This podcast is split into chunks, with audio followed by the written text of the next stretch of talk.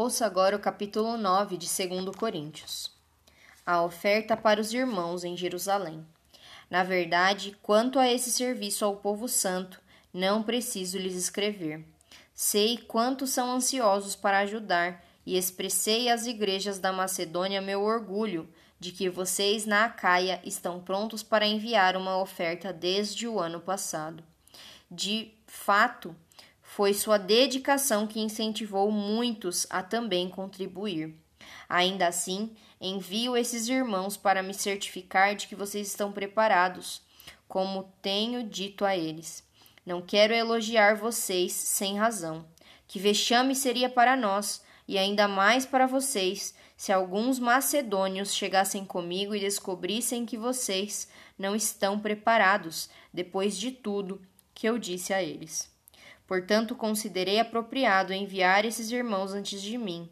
Eles cuidarão para que a oferta de você, que vocês prometeram esteja pronta. Que seja, porém, uma oferta voluntária e não entregue de má vontade. Lembrem-se: quem lança apenas algumas sementes obtém uma colheita pequena, mas quem semeia com fartura obtém uma colheita farta. Cada um deve decidir em seu coração quanto dar. Não contribuam com relutância ou por obrigação pois Deus ama quem dá com alegria. Deus é, Deus é capaz de lhes conceder todo tipo de bênçãos, para que em todo tempo vocês tenham tudo de que precisam e muito mais ainda para repartir com outros. Como dizem as Escrituras, compartilha generosamente com os necessitados, seus atos de justiça serão lembrados para sempre. Pois é Deus quem supre a semente para o que semeia e depois o pão para seu alimento.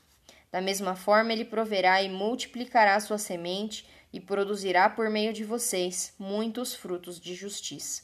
Em tudo vocês serão enriquecidos, a fim de que possam ser sempre generosos.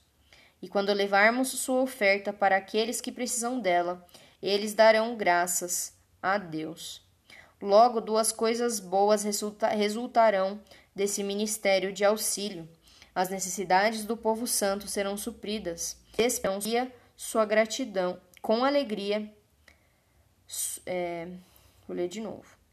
Logo, duas coisas boas resultarão desse ministério de auxílio. As necessidades do povo santo serão supridas e eles expressarão com alegria sua gratidão a Deus. Como resultado do serviço de vocês, eles darão glória a Deus pois sua generosidade com eles e com todos os que creem mostrará que vocês são obedientes às boas novas de Cristo. E eles orarão por vocês com profundo afeto, por causa da graça transbordante que Deus concedeu a vocês.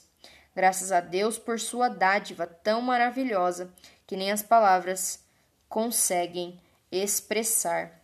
Se encerra aqui o nono capítulo do livro de 2 Coríntios.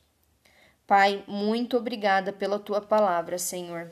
Assim como diz a tua palavra, nós ofertaremos de bom grado, com o coração aberto, Senhor, para os necessitados e para o povo santo, para, tu, para o mantenimento da tua igreja sagrada, Senhor. Nós estaremos grudadinhos a um corpo de alguma igreja, Senhor. E nós abençoaremos essa igreja da melhor forma que nós pudermos, Senhor.